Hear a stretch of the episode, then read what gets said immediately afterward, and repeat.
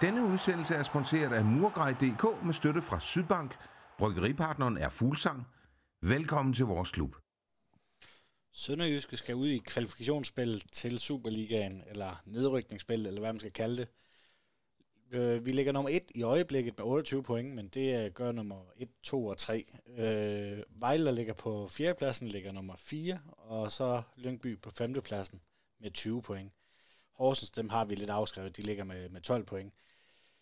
Vi skal prøve at gennemgå det her nedrykningsspil, kvalifikationsspil, vi kan lige så godt kalde, hvad det er. Og til det har jeg i samarbejde med Haderslev Puls, René. Hej René. Hej Martin. Og René, vi prøver at lave sådan lidt et clash-up, så det her det bliver sådan en vores klub / Haderslev Puls podcast.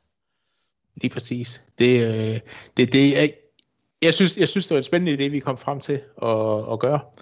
Ligesom prøve at snakke om det sammen, i stedet for at vi hver for sig skulle bruge krudt på det. Ja, vi skal jo snakke lidt om det her nedrykningsspil, som Sønderjysk er endt i, og René, det er vel fortjent nok, at Sønderjyske ikke er med i top 6? Ja, det er det vel. Altså, det er jo ingen hemmelighed, vi har stået meget inde ved siden af hinanden inde på stadion og set kampene, og vi har snakket meget om, at der jo ikke er én klub, der havde sådan der rakt ud efter den der 5.-6. plads, som gav kvalifikationen til. Jeg sagde, da vi snakkede sammen i din podcast sidst, at man skulle på 29 point. Det endte Nordsjælland på. Og komme med i det sjove ende, så nej. Tabellen lyver aldrig, siger man. Og Sønderjyske har jo ikke spillet op til niveau for at kunne være med. Hvor nervøs skal vi så være som Sønderjyske fans for det her nedrykningsspil? Vi var også i det sidste år, men der havde man en halvstor marken.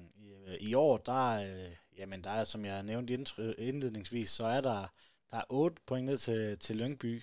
10 kampe. Det er jo ikke umuligt med den form, Lyngby de har i øjeblikket. Nej, det er det ikke. Det er nok Lyngby, der bliver den...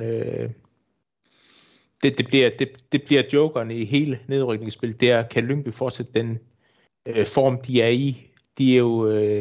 hørte jeg et andet sted, at de er det mest formstærke hold i foråret her. Sammen med... Jeg kan ikke huske, om det var FC Midtjylland, eller om det var Brøndby, de faktisk lå sammen med. Om at virkelig være formstærk. Og Sønderjyske lå faktisk i bunden der. Så... bekymring, ja, men realisme, nej. Så tror jeg ikke på, at Sønderjyske kommer i fare for den 5. plads. Nej, for hvis vi kigger lidt på Lyngby i alle turneringer, så har de vundet. De har faktisk vundet 4 ud af de sidste 5, og kun tabt 1 ud af de sidste 6. Ja. Det er ret imponerende i forhold til, hvor Lyngby de kom fra.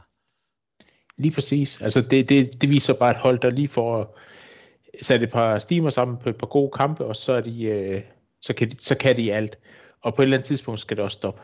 Så skal vi ikke bare sige, at de har fået deres sejr, og Sønderjyske skal jo egentlig bare slå dem 2 gange, groft sagt, så er man jo næsten fri af dem. Så er det jo 8 plus 6, det er 14 point, reelt set man er foran. Jeg ved godt, det er sådan, kan man ikke gøre det op. Men faren, den er der. Men Lyngby skal også overhale rigtig mange klubber inden. Altså Vejle, som du siger, der kun ligger 4 point fra. OB, som vi snakkede indledningsvis, de er jo heller ikke, vi skræmmende styrke her i foråret. Så der er nogle hold, der skal forbi, før man kommer til Sønderjyske. Nej, for man sidder jo lidt sådan og er lidt nervøs, også med det spil, holdet har vist her i foråret. Men alligevel, så tænker jeg, nu har du jo også... Lidt øje på OB, altså der har man vel heller ikke sikkert, der er en ny cheftræner, man vandt godt nok den sidste kamp, men det samme med OB, der har han også ny cheftræner ind, og kører også rigtig dårligt, og så Vejle, som du selv nævnede, også kører rigtig dårligt, så det er vel sådan lidt, man er vel lidt nervøs i alle lejre, tænker jeg. Det tror jeg, men... Som man også hører mange, de siger, det er ikke os, der står nede til træningerne og kan se, hvad der sker til hverdag. Der kan sagtens være, der er god energi og det hele. Og selvfølgelig, det er ikke det tæller. Men nu nævner du OB. Nye trænere, de starter med en sejr i Aalborg, som jo er et på papir svært sted at så starte en ny gerning. Og den tager de fra med med 3 point, og så venter der jo lige på papir et nemme kamp for alle hold. Men selvfølgelig også det alle hold, der har de nemme kamp. Så dem er jeg ikke bekymret for. Jeg tror ikke på, at OB kommer i nedrykningsfaren. Jeg tror, de 3, du nævnte på 28 point, de er rimelig sikre. Så du er mest nervøs for Vejle-tænghængerne, deres liv, hvis Lyngby skulle overraske? Ja, altså vinder Lyngby de 2 over Vejle, og de står til status quo på alle de andre kampe, vinder en hver gang for hinanden, eller spiller udgjort, når en anden gør, så er Lyngby forbi dem. Så ja, Vejle ville jeg være bekymret, hvis jeg var fan af. Hvis vi skal prøve at gennemgå kampene lidt, så skal vi møde OB i Aalborg i første kamp. Ja. Hvordan ser du på det? Det er jo lidt en revanche, vi har til gode i forhold til det der senmål, de fik på et straffespark. Det 29. point, det kunne have gjort godt, men den lader vi lægge. Hvordan ser du, at vi starter ude mod OB? Jamen, det er vel... Det er jo en svær kamp, det er jo en svær bane, men det er jo et sted, hvor Sønderjyske historisk faktisk har gjort det godt op. Og som du siger, men det var jo den der 0-0-kamp, der blev tabt 1-0 i tidligere i sæsonen. Så jeg tror faktisk godt på, at de kan gå op og gøre det. Den her gang her kan man spille mere frit, end man kunne sidste gang måske. Og hvilket gør, altså dengang, der skulle man næsten have point, fordi det lå i luften, at hvis man fik point der, så var man næsten sikker i top 6. Denne gang her er man mere fri af, og ikke at skulle kæmpe for den streg. Nu skal man bare groft sagt skrave point sammen. Ja, og så spiller Horsens OB, de spiller et par timer tidligere, de spiller dagen i forvejen, så der ved man ligesom, hvis OB for eksempel taber den kamp, så har man vel også lidt mere ro i maven, tænker jeg, til at gå ind til den her kamp. Det samme kan man så sige om Lyngby og Vejle, hvis nu at resultaterne falder ud til deres fordel. Lige præcis. Altså Lyngby og Vejle, de spiller faktisk dagen efter. Så de kan jo også bruge de 2 andre resultater til et eller andet. Og for det med OB's kamp dagen i foran, eller det er faktisk... Jo, de spiller derinde foran. Jeg skulle lige være med her. Men hvis OB sætter point til, jamen, så er man jo i hvert fald, kan man distancere dem, eller i hvert fald holde af med dem, eller man har snor i dem, hvis der er, at der sker et eller andet nede i Horsens, som jo heller ikke er et nemt sted at spille. For mange hold har vi set.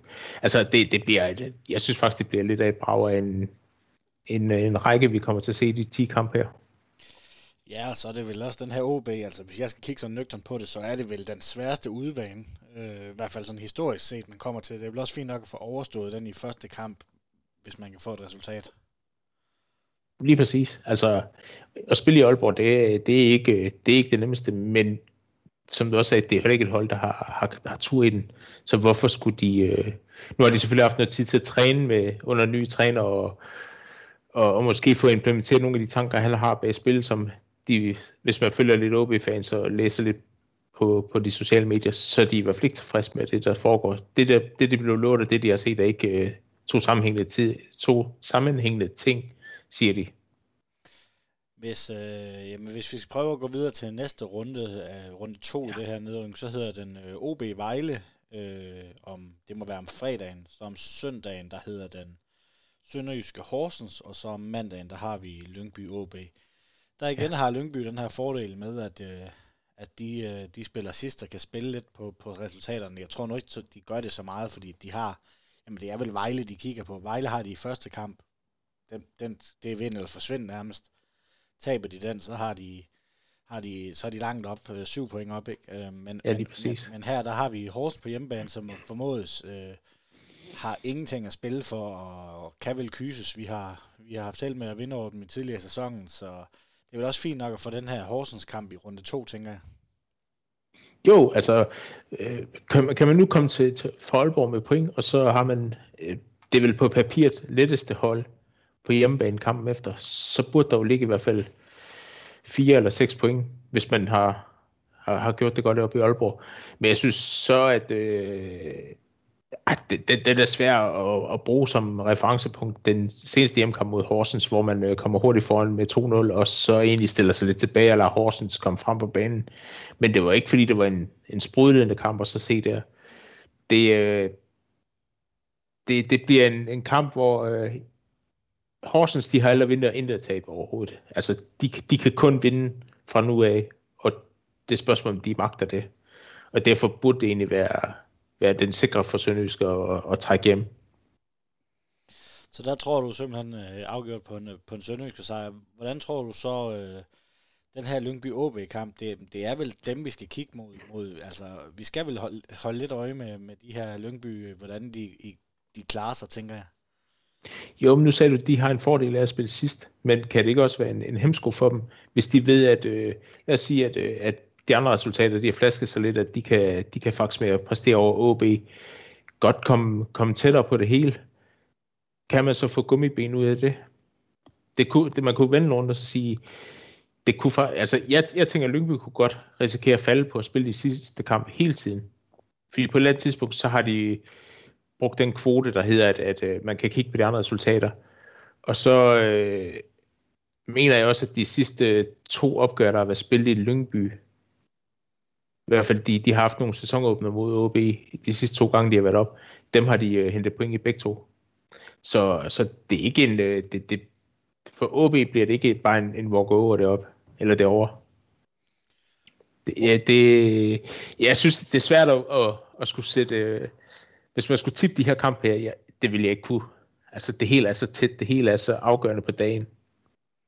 Ja, det er det. Hvis vi så går til runde 3, så spiller om fredagen, der spiller Vejle og OB, og så spiller man faktisk samtidig Horsens mod Lyngby og OB Sønderjyske. Ja, OB Sønderjyske, det er i hvert fald klart kryds. Det kan vi godt sige nu allerede. Der er vel ikke så meget af det. Nej, det plejer det at være. Men det er altså allerede nu vil jeg sige at skulle sætte og det er ligesom før at skulle prikke ud nu, fordi hvad der skete i de to foregående runder, altså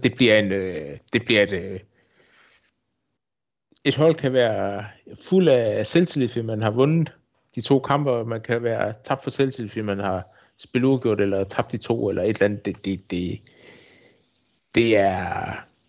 Det bliver ikke for børn. Ja, så kommer det vel også lidt an på, hvordan, altså som du nævner, hvordan de her kampe forud, de er gået. Har man fået lidt pointer, og kan man, ser man, at man stadigvæk har en fin marken ned til Lyngby i den kamp, så er det vel også sådan et, hvor man tænker, et point, det er fint nok for begge lejre. Sådan har det i hvert fald været ofte i de her nedrykningspuljer. Ja, lige præcis. Og så er der lige en detalje, for nu jeg sidder faktisk og følger med på Superligaens side her med kampene, for også at have dem med selv. Og der er faktisk et billede fra Nordsjælland-kampen med Haji Wright. Og bare lige for at trække en lidt anden ting i det. Vi har stået og snakket om, at han har været i formneddyk, men virker som om, at det begynder at blive lidt varmere, og så begynder han faktisk at blomstre lidt igen. Det kan godt være, at han ikke har kunne lide den kulde eller et eller andet. Men hvis nu sådan en som ham, han også får tur i den, så er det jo pludselig drabeligt for alle holdene, at han jo trods alt kan noget. Det er bare, at han er bare lige afbildet, så derfor er det ham, jeg trækker ind. Det er jo en meget, meget komprimeret Superliga. Det skal afvikles hurtigt på grund af det her corona. Der er 6 kampe i april, så det kan godt være min dage med, at det fredag ikke lige passer i forhold til. Jeg kan kun se datoren lige i min liste. Jamen, det var fredag Vejle OB, og så søndag OB og Sønderjyske og Horsens Lyngby. De spiller om søndagen. Men det jeg tænkte på, Sønderjyske har jo en forholdsvis bred trup i hvert fald i forhold til Horsens og Lyngby. Ja. Det er vel også en kæmpe fordel i det her komprimerede program. Ja, det er det. Og så skal vi faktisk huske, at inden den her kamp her tog, bare en runde inden, jamen der har Sønderjyske faktisk været ude i en pokalkamp mod Midtjylland. Så på det tidspunkt her, det er faktisk det kamp nummer 4 for Sønderjyske i april måned. Ja, altså det er jo kamp, der er 6, 1, 2, 3, 4, 5, 6, 7 kampe. Ja, og Sønderjyske skal spille 5, 1, 2, 3, 4, 5. Sønderjyske skal have 6, 7 kampe i april måned. Ja, det er et vanvittigt program. Hvis vi tænker lidt tilbage, når du nævnte det her, så for, sidste år, der havde vi jo også sådan en lidt af et formdyk, men møder så Horsens i en pokalkamp også, og vinder den måske lidt heldig. Det er i hvert fald sent slutfløjt, at vi får scoret til 2-1, og det er som om, at det giver holdet noget tro og et boost. Ja. Kan man også bruge de her pokalkampe, eller ser du det mere som negativt, at man skal investere yderligere kræfter i et dobbeltopgør mod FC Midtjylland, når man har så vigtige kampe i Superligaen, eller tror du de her 8 points forskel, der er ned til Lyngby i øjeblikket, at man simpelthen går all in, og man bruger det lidt som frirum, de her pokalkampe? Jeg kunne forestille mig, man... Altså, Midtjylland er jo ikke den nemmeste modstander. Man kan sige, at havde de nu trukket Randers eller AGF, som jo var de andre muligheder, så havde det måske været en lidt nemmere... De trækker det på papiret.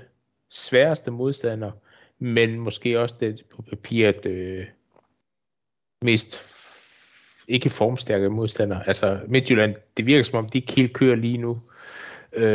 Så man kan sige, det gælder vel egentlig om, og i første kamp, som er i Herning, det er vel at komme derop fra med et godt resultat, og så se, hvad man kan trække med derop fra. Så det må være et spørgsmål om at simpelthen stille med nogen af den stærkeste opstilling i flere kampe i træk. Ser du det som en... altså, nu nævner du selv, at vi kunne have trukket AGF og Randers blandt andet, men hvordan ser du det? Fordi at... Randers, de er sikre. Deres sæsonmål er faktisk nået, så de satser vel alt på pokalturneringen nu, tænker jeg. AGF også, de er også... Jeg ved godt, de gerne vil have medaljer, men jeg tror faktisk endnu mere, at de vil prøve at se, om de ikke kan komme i den her pokalfinale. Er sikret også. Og så har vi Midtjylland, som faktisk er det eneste hold, som jeg ser i den her top 6, der faktisk er lidt presset. Selvfølgelig er FCK, men dem tager vi lige ud alene. Men det vil jo være en skuffelse for Midtjylland ikke at genvinde det her mesterskab. De har jo alt fokus på det her, har nogle rigtig, rigtig hårde kampe hele tiden. Hvordan ser du det som en fordel eller en ulempe for Sønderjyske i det her pokalopgør? Jeg tror, at den første kamp, den der bliver spillet, skal lige om at se, hvornår den bliver spillet. Den bliver spillet torsdag den 8. april. Jeg tror faktisk, at det bliver en svær kamp for Sønderjyske, fordi at Midtjylland, de... Ja, jeg tror faktisk på Midtjylland, de gerne vil gøre rent bord nu, når de er så tæt på. Sidste år er de ude til fremme Amager i pokalen, så hvorfor skulle de... De er så tæt på at kunne komme i en finale. Så jeg tror faktisk, at de er lidt grådige deroppe, og de vil prøve at gå efter det dobbelt i stedet for. Så jeg tror, at Sønderjyske, de er... Det er ikke nemt for dem, men omvendt, det... Jamen, jeg ved det simpelthen ikke. Jeg ved ikke, om det er en fordel eller en ulempe at have Midtjylland. Men de skal jo slå dem, hvis de vil blive pokalmester, garanteret. Ja, og jeg tænker også, at Midtjylland har noget, de gerne vil avancere efter, de har tabt til os 2 gange i grundspillet. Lige præcis. Og det er jo det, man kan sige sådan lidt i sjov, det er jo, at Sønderjyske har jo præsteret over med 2 gange, som du siger. Altså, de har jo slået dem 2 gange i denne sæson her. Så hvorfor skulle man ikke tage dem 3. gang? Men det bliver svært. Og man kommer lige fra en landskamppause, hvor der har været, hvor der måske har kunne blive restitueret og trænet og sådan lidt af hvert. Så jeg tror Midtjylland, de kommer med de stiller med stærk hold for at prøve at se, om de kan afgøre det, og så måske slappe lidt med ugen efter. Hvem ser du som, jeg tænker ikke, vi gider at se så langt frem, for der kan ske rigtig, rigtig meget inden her den 5. april, hvor der starter, og så til midt april, der kan ske meget, der kommer skader, og der kan ændre sig meget, så det vil også være sådan lidt, det vi snakker om nu, det er måske slet ikke relevant, når vi kommer så langt hen, men hvem ser du som favoritter i det her? Man spiller jo om den her plads til at komme op og spille om en Europa Cup plads. Hvem ser du som favoritter til førstepladsen? Hvis det er et meget svært spørgsmål, jeg er glad for, at jeg ikke skal svare på det. Jamen, jeg kan stille det sammen bagefter. Jamen, jeg ser måske... Nej, nu helgarderer jeg mig. Jeg ser altså OB eller OB som de 2 favoritter til det. Og det kan godt være, at de 3 hold i toppens indbyrdes opgør, der kommer faktisk til at afgøre det. Altså kan det ene hold trække sig sejrigt ud mod det andet, eller et eller andet, så er det måske det, der afgør det. Fordi hvis man antager, at de tager lige mange point mod de tre nede i bunden, hvilket de skal. Jeg tror, OB de får styr på det på en eller anden måde, og det samme gør OB. Spørgsmålet om Sønderjyske, de bliver for... Ja, jeg ved ikke, altså, jeg synes det er svært. Jeg synes det er rigtig svært. Har der ligget lidt, der har stukket lidt af med nogle point eller sådan noget, som de kunne tage, så er det måske været nemmere. Men det er en... Det er meget lige, men jeg tror altså, det bliver de to ikke-sønderjyske hold, der kommer til at skulle slås om den placering deroppe. Altså, OB har vundet 2 ud af de seneste 10. Ja. OB har vundet 2 ud af de seneste, eller de har kun tabt 3 ud af de seneste 11, som jeg lige kan se. Det passer meget godt. Så det er vel... Det er altså, der er mange uafgjorte, og ikke ret mange sejre for nogle af holdene. Den er sgu svær. Hvis jeg også skal prøve at byde den, så tror jeg, det handler meget om, hvordan de første runde eller to gør. Er der en, der får en heldig sejr? Får vi en heldig sejr over OB, eller omvendt? Lad os tage det sidste opgør, OB i Sønderjyske. Så tror jeg, det er sådan et straffespark, et eller andet, der kan gøre, at OB får lidt tur i den. Men jeg tror nu også, at OB er mere presset, end Sønderjyske er, fordi de er store, eller hæderskronede klubber, og deres mål fra start af sæsonen, det var top 6 eksternt. Der er meget pres på OB, der kørte med Jakob Michelsen, og havde ligesom det her, at han skulle væk til sommer, men han skulle fortsætte. Og så blev han fyret, ikke? Meget kritik omkring Thorborg derovre også, af alle mulige grunde. Meget, meget pres udefra, og også fordi det er to større klubber, end Sønderjyske er, så er der et ekstern pres, som der ikke er på Sønderjyske, for at nå den her my. For de har jo ikke andet at spille om. De har jo det her lille halmstrå, de kan få det til at være bare en nogenlunde sæson. Og OB, der er ny træner, hvor det absolut ikke fungerer. Også presset skal også til at øve noget tiki-taka-fodbold til træning, og så når det, så sadler de helt om. Det har vi også prøvet i Sønderjyske i Glens første sæson. Så det er svært at Vejle. Dem tager jeg slet ikke med ind i ligningen i det her. Jeg tror, de koncentrerer sig rigeligt om at holde Lyngby bag sig, og jeg vil være nervøs for hvis jeg var Vejle-fan. Jamen, det vil jeg også.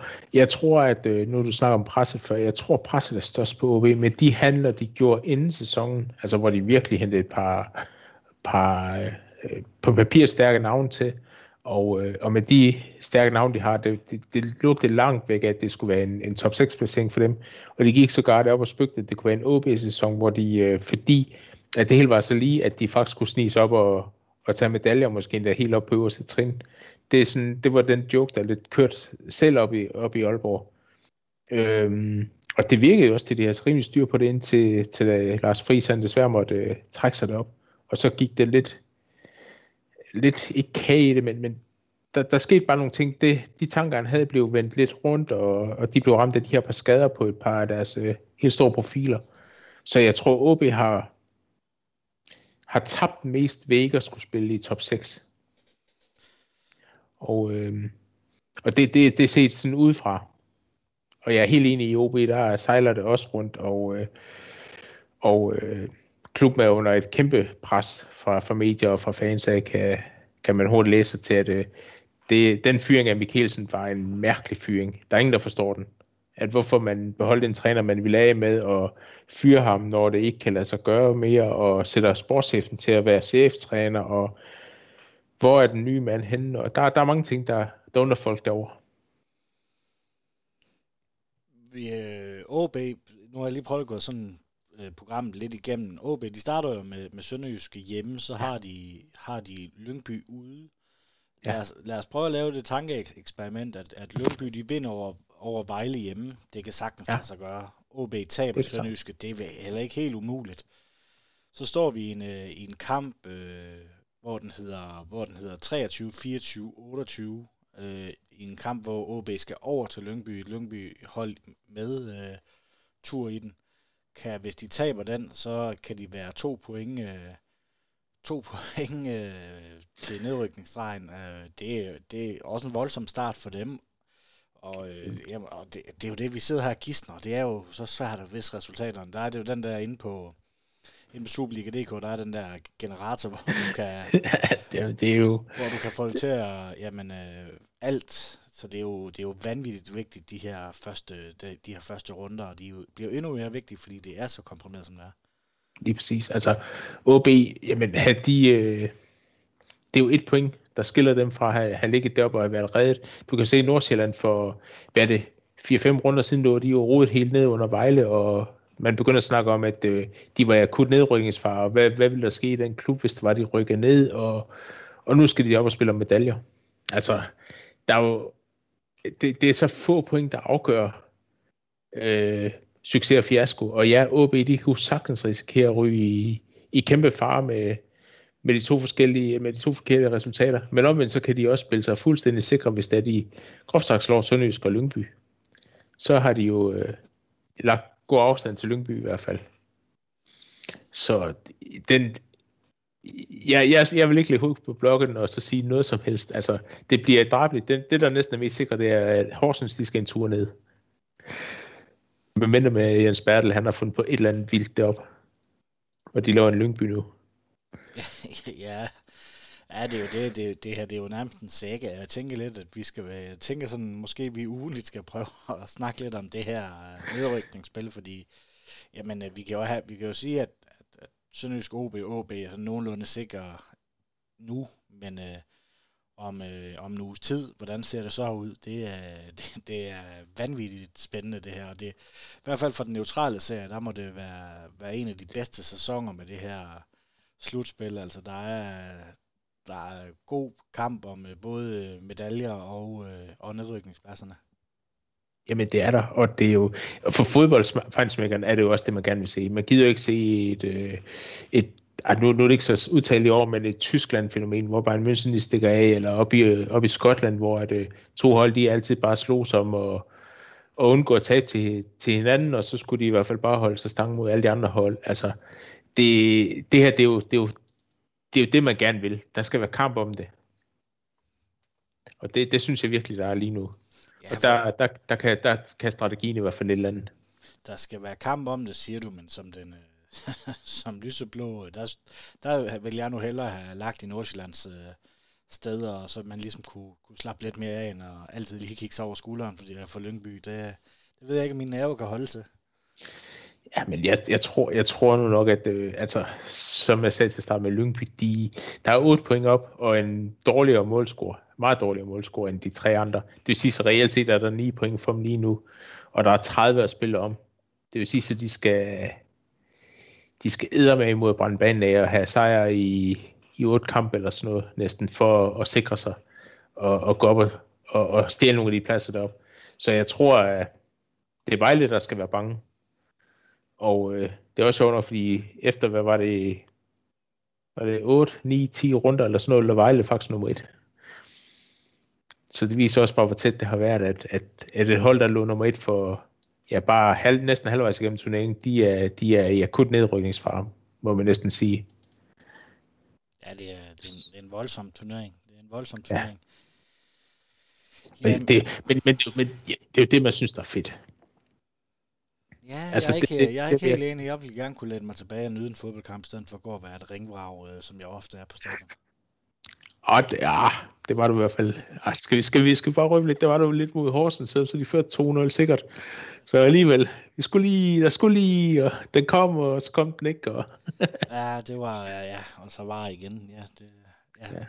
Prøv at forestille dig bare de der point var, og det kan godt være, det er de rette kendelser, men for et år siden havde det her blevet spillet uden VAR i sidste sæson, jamen så havde vi været top 6, fordi VAR har kostet os så mange point, så det er jo også en historie til den her sæson, at det er den første sæson med VAR, og det skal lige implementeres, og man kan så være positiv eller negativ stemt over for det, men det har jo bare også betydet rigtig meget for rigtig mange af holdene. Jamen lige præcis. Nu hørte jeg faktisk, hvem var det?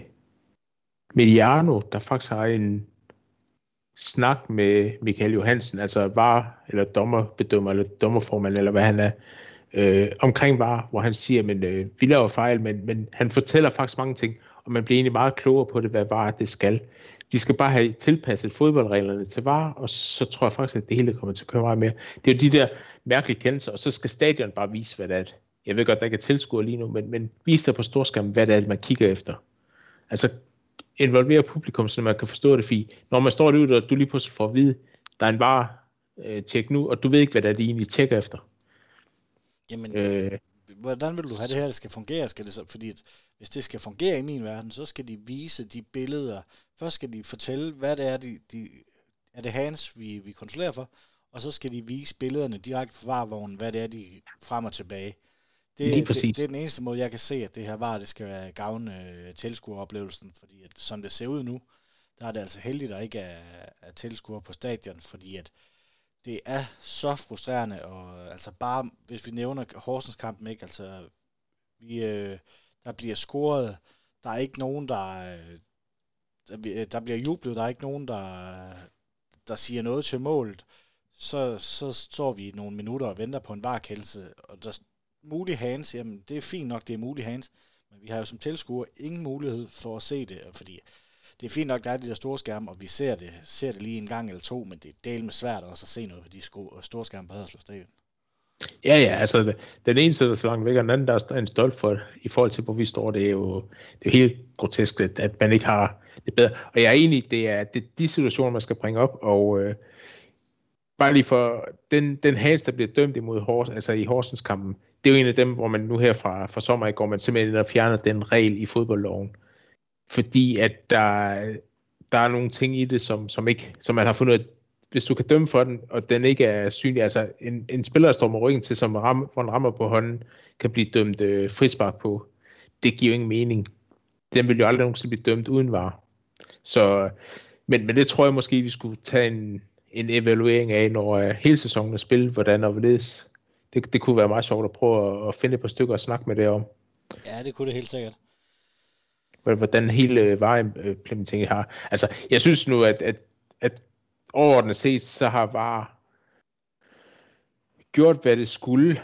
Der har været et par enkelte fejlkendelser på den, hvor man tænker, hvordan kan det lade sig gøre, at de ikke ser det? Altså, der er et af de bedste eksempler, som vi også snakker om, jamen, det er jo 28 mm offside, som ikke blev dømt på Mikkel Uhre i Brøndby. Hvor man ligesom tænker lidt, hvorfor skulle den ikke dømmes, når I dømmer andre offside, der er mindre endnu? Altså, der er nogle ting, hvor man kan undre sig lidt. Der har også været nogle FCK-hændelser. Jeg tænker ikke på en specifik kamp, men der var nogle, hvor de scorer nogle onside-mål, der ikke er blevet tællende, fordi man har dømt offside og sådan noget. Altså, der er nogle ting, der ikke helt stemmer. Men de skal også lære. Lad os lige tage dem lidt i forsvar, fordi det fortæller Michael Johansen faktisk rigtig godt om i den podcast. Så den synes jeg faktisk, man skal prøve at høre, hvis man er lidt modstander af det. Jeg er stadigvæk også lidt modstander af det. Jeg var fuldstændig for det, men der er nogle ting, der ødelægger spillet lige nu i det. Altså, nu kommer jeg til at lyde som en eller anden tudeprins igen, men jeg synes godt nok, Sønderjyske har været hårdt ramt. Og nu nævner du den der Michael Uhre offside, ja. Ikke offside, hvor de så bagefter, og det synes jeg er så horribelt. Lavet af DBU, altså de går ind og måler på en Brøndby. Brøndby og DBU, de ligger i begge to i Brøndby. Og så går de naboer. De naboer, så går de ud og måler på en Brøndby-situation. I samme runde, der har Haji Wright, hvor vi får dømt et straf imod FCK, de så trækker tilbage, fordi Haji Wright er en my offside. Og der er jo ikke blevet målt på den her situation. De går ud og måler på en Brøndby-situation, men ikke på en sønderjyske. Det er så horribelt håndteret af DBU, at jeg sidder og bliver helt arg igen over den situation, selvom det er så lang tid siden. Fordi selvfølgelig så føler man som den lille tudeprinsesse, når man, det er også den lille, det er FCK, den store, dommerne dømmer altid til FCK. Jeg synes bare, det her, det var så horribelt. Hvorfor var det, at der skulle måles på Brøndby, så de ikke måler på Sønderjyske. Ja. Altså det samme, jeg tror, det var Sønderjyske, der fik den rigtige første VAR-dom. Det var anden runde, hvor vi var oppe i Vejle, hvor vi får annulleret et mål og hvor der hentes helt offside. Hvorfor er det, at de ikke allerede der begynder at måle og ud og forklare, nej, det skal være en Brøndby-kamp, fordi det er den store klub. Altså, man kan ikke undgå at synes det der, altså tro det der, fordi at det er horribelt. Det tror jeg fik sagt et par gange. Ja, men det er jeg helt enig i. Det, jeg synes også, det der var mærkeligt, at det virkede som om, man skulle forsvare sig og sige, jamen, der er også en mygrænse og sådan noget, men andre gange så ser man, at de kan dømme den alligevel. Altså, men de skal selvfølgelig også blive bedre, og så synes jeg, at man skal stille nogle flere krav. Det er simpelthen min holdning. Man skal stille nogle krav til, hvor meget kameraføring der er. Nu er jeg lidt i tvivl, men da Sønderjyske spille mod Randers, der stod et kamera op, og tager altså oversigtskameraet, og så stod der et i den ene målende. Det var det eneste, du kunne se. Så står der så to op på den nye tribune, helt op under taget, står der faktisk to ud for målfelterne også, har jeg fundet ud af efterfølgende. Man kan simpelthen ikke se dem, fordi der er så mørkt deroppe under. Det vil sige, at der er 4 kameraer, hvor de 3 af dem, de er på samme side, og det sidste, det står i den ene målende. Jeg synes, der skal stilles nogle flere krav til tv-produktionen om at komme med nogle flere kameraer, så man kan dække fra andre vinkler af. De ligger alle sammen på samme side af banen, og det gør bare, at man ikke kan... Den der Randerskamp, hvis nu der var foregående op i den ene anden, så kunne de simpelthen ikke se det på kamera, fordi de havde ikke nogen, der var tæt nok på, at du kunne se det, tænker jeg. Altså, der er nogle ting i det her, der skal tænkes igennem noget bedre. Så synes jeg bare, at når fokus det ligger på, at vi skal bruge de der ekstra antal penge på VAR kontra de baner, vi spiller fodbold på, så mener jeg, at vi har et andet problem i dansk fodbold i første omgang. Det er, at man burde sætte nogle krav til banerne, at de må ikke ligne dem, de gør, som i Haderslev, i Odense, i Vejle. Ja, det bliver en fantastisk slutspil med de ringbaner. Det bliver godt at starte op i Aalborg, som har en fantastisk flot bane. Men derudover er det jo bare noget, altså, så kan man lige så godt spille på grus, som man gjorde i gamle dage. Det synes jeg, man skulle have indført før. Altså, fordi man ser jo Nordsjælland-kampen, ikke, at det er jo meget pænere fodboldspil, også sønderjyske spillere, når banen er til det. Så det er jo også... Ja, der synes jeg, man skulle vælge anderledes. Jo, hvis du som klub ikke har x antal, 10.000 siddende tilskuere, så kan du ikke spille, og varme i banen, så kan du ikke spille Superligaen, men du må gerne spille på en jordbane, som er humplet. Altså, det giver ingen mening. Det er helt enig i, det er helt grotesk. Og jeg er banen op i Aalborg, den er jo fantastisk flot. Altså, jeg troede simpelthen næsten, at jeg har lagt kunst, jeg har været oppe og prikket på nogen og sagt, er det, spiller I på kunst? Nej, vi spiller på hybrid, 5% kunst i den. Men den lignede jo et VM-tippe fra en VM-final, eller et eller andet. Altså, det så fantastisk flot ud, da Sønderjyske spillede deroppe. Ja, der synes jeg godt nok, at der burde man at gå ind og gøre noget, altså... Jeg er blevet mere og mere fortaler for kunst, fordi at jamen, så kan man ligesom, så skal man ikke bruge de ressourcer på at holde banen, som Haderslev Kommune udenbart ikke kan finde ud af. Så må man ligesom lægge en kunstgræs, hvis det er det, man ønsker. Der synes jeg, at DBU burde stille nogle krav. Ja, jeg har også sådan det, om det kommer. Nu har man set, hvor slemt det kan stå til, når det er, at banerne det er. Det skal selvfølgelig også siges, at de her 3 baner, du nævner, de er jo alle sammen blevet spillet på dage, hvor det har væltet ned med sne, og virkelig været rigtig utur at være. Altså, Odense, det er jo 2 gange, man har spillet kamp på dem, hvor det simpelthen er sneet, og lagt sig sne i det. Man har gået i flere timer inden kampen, og ryddet den for sne med skovler og alt muligt. Og så skal der spilles fodbold på den, og så er det klart, med et vintervejr, som vi har haft i år, med rimelig kulde, så kan græsset jo bare ikke komme til at gro igen. Det samme blev Vejle ramt af. Sønderjyske, det var pivkold mod Vejle, men jeg tror, man skal være glad for, at det ikke har sneet i flere timer op til den kamp, fordi så er den set endnu værre, end den er. Er du for eller imod kunstgræs? Jamen, lidt på dit hold. Jeg er faktisk lidt imod det, men jeg kan jo godt se fordelen i, at man bruger det, fordi det gør bare, at du har nogle baner, du kan spille bold på året rundt, og du kan træne på dem, du kan gøre mange flere ting med dem. Men om det skal være ren kunst, eller man skal kigge lidt til Aalborg og så sige, hvad har I gjort ved den bane der? Fordi det er jo det er sådan en bane, der skal være hvert sted. Så lave nogle nu er de så glade for det ord, protokoller for, hvordan banen også skal være. Det kunne jeg godt tænke mig, at DBU gik ind og kiggede i. I stedet for at forlange, at der skal være plads til 10.000 mennesker, når man ser i nogle klubber, der kun kan komme 500 mænd. Altså, og lige nu, der kommer ingen ind, men der er nogle steder, hvor der simpelthen ikke kommer nok til at fylde stadion på 10.000. Hvorfor skal det så være, at man skal have det? Giv spillerne de rigtige arbejdsbetingelser. Jeg giver dig helt ret. Jamen, det var lidt klagesang over VAR, klagesang over banerne, og det kommer vi nok ikke udenom, at når man spiller så tidligt, som vi gør, og så meget, som vi gør, så længe at det er, at der ikke er nogen krav til banerne, jamen, så får vi jo sådan nogle baner, og når klubberne ikke vil investere mere i deres baner, som man nu gør, jamen, så får vi jo de her baner. Ja, eller det er faktisk ikke engang klubberne, det er jo mange af dem er kommunale anlæg. Nu ved jeg, at der er 2 baner i hvert fald, der bliver skiftet lige snart sæsonen er slut. Men er det ikke noget med Haderslev, der kommer nyt græstæppe på? Der skraver de græstæppet af. Jeg tror umiddelbart, som jeg har hørt, at det er bare ren græs, de smider på igen, i stedet for lige at bruge de par millioner på at gøre den hybrid. Ja, lige præcis. I Odense, der gør man det samme. Der graver man simpelthen det øverste vækstlag af og lægger et helt nyt, og så sover man græsset. Helt nyt græs. Man sår det, men det kan ikke engang rullegræs, fordi det bliver ujævn, siger de. Man vil have den helt jævn, den bane derovre, så den kommer op. Men der er det et spørgsmål, om klubben vil være med, fordi så ligger man faktisk en hybrid over, at der snakker om. Og så går ud fra Vejle også kommer med en ny bane. Det kunne jeg godt forestille mig. Det må vi se. Jamen, René, det var umiddelbart, hvad jeg havde på dagens program. Er der noget, du mangler at få sagt? Nej, det er der ikke. Jeg synes det bliver en...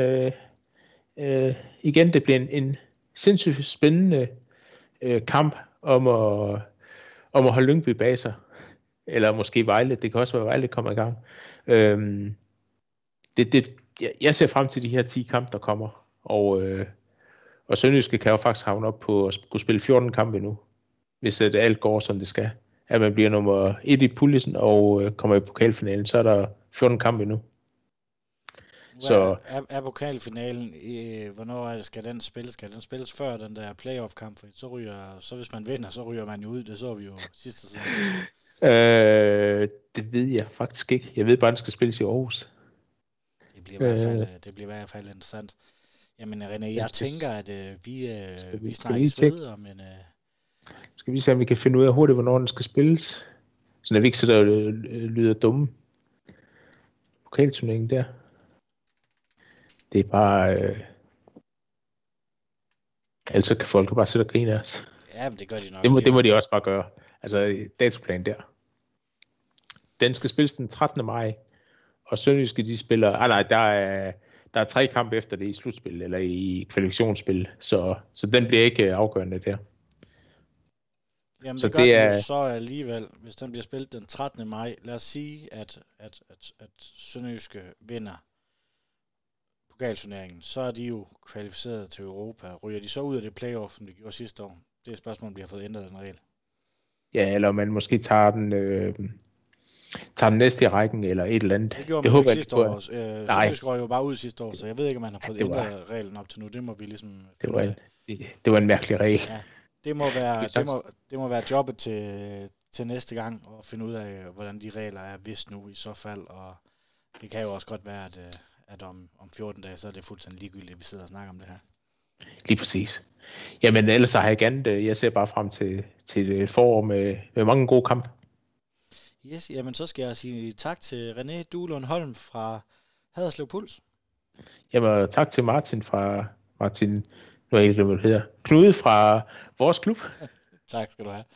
Selv tak. Vi høres med. Moin. Det gør vi. Moin. En stor tak skal lyde til Fuglsang, Sydbank og murgrej.dk. Uden dem var denne podcast ikke mulig. En stor tak skal også lyde til dig, der lytter med. Uden dig var der ingen grund til at lave denne podcast. Vi sejser møj, mandetak.